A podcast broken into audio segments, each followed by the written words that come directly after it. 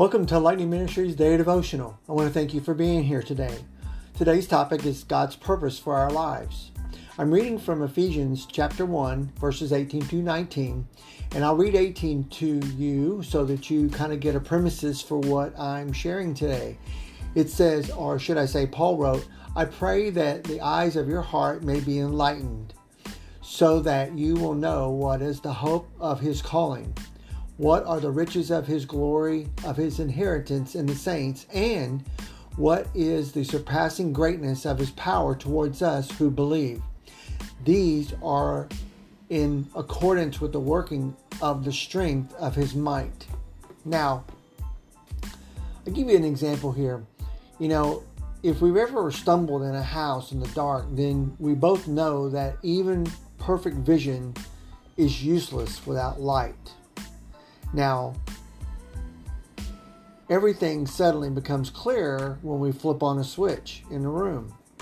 That's what Paul's getting at when he prays that the eyes of your heart may be enlightened.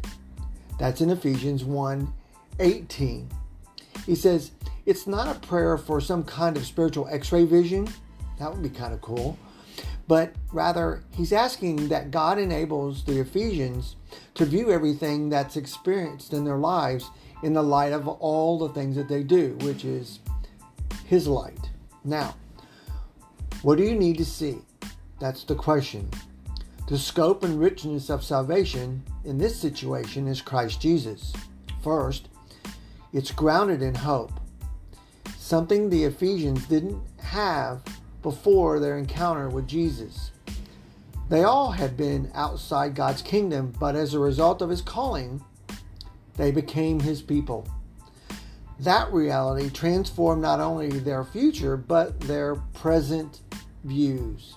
Now, as God treasured people, as let me rephrase that, as God's treasured people, they were no longer to rely on their own strength.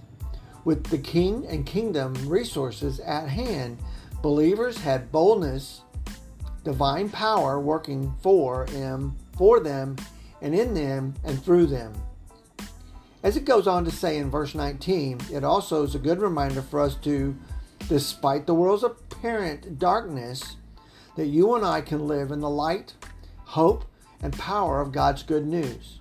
So, let's confidently join Paul in praying for a perspective that illuminated the situation here in the good news or the gospel.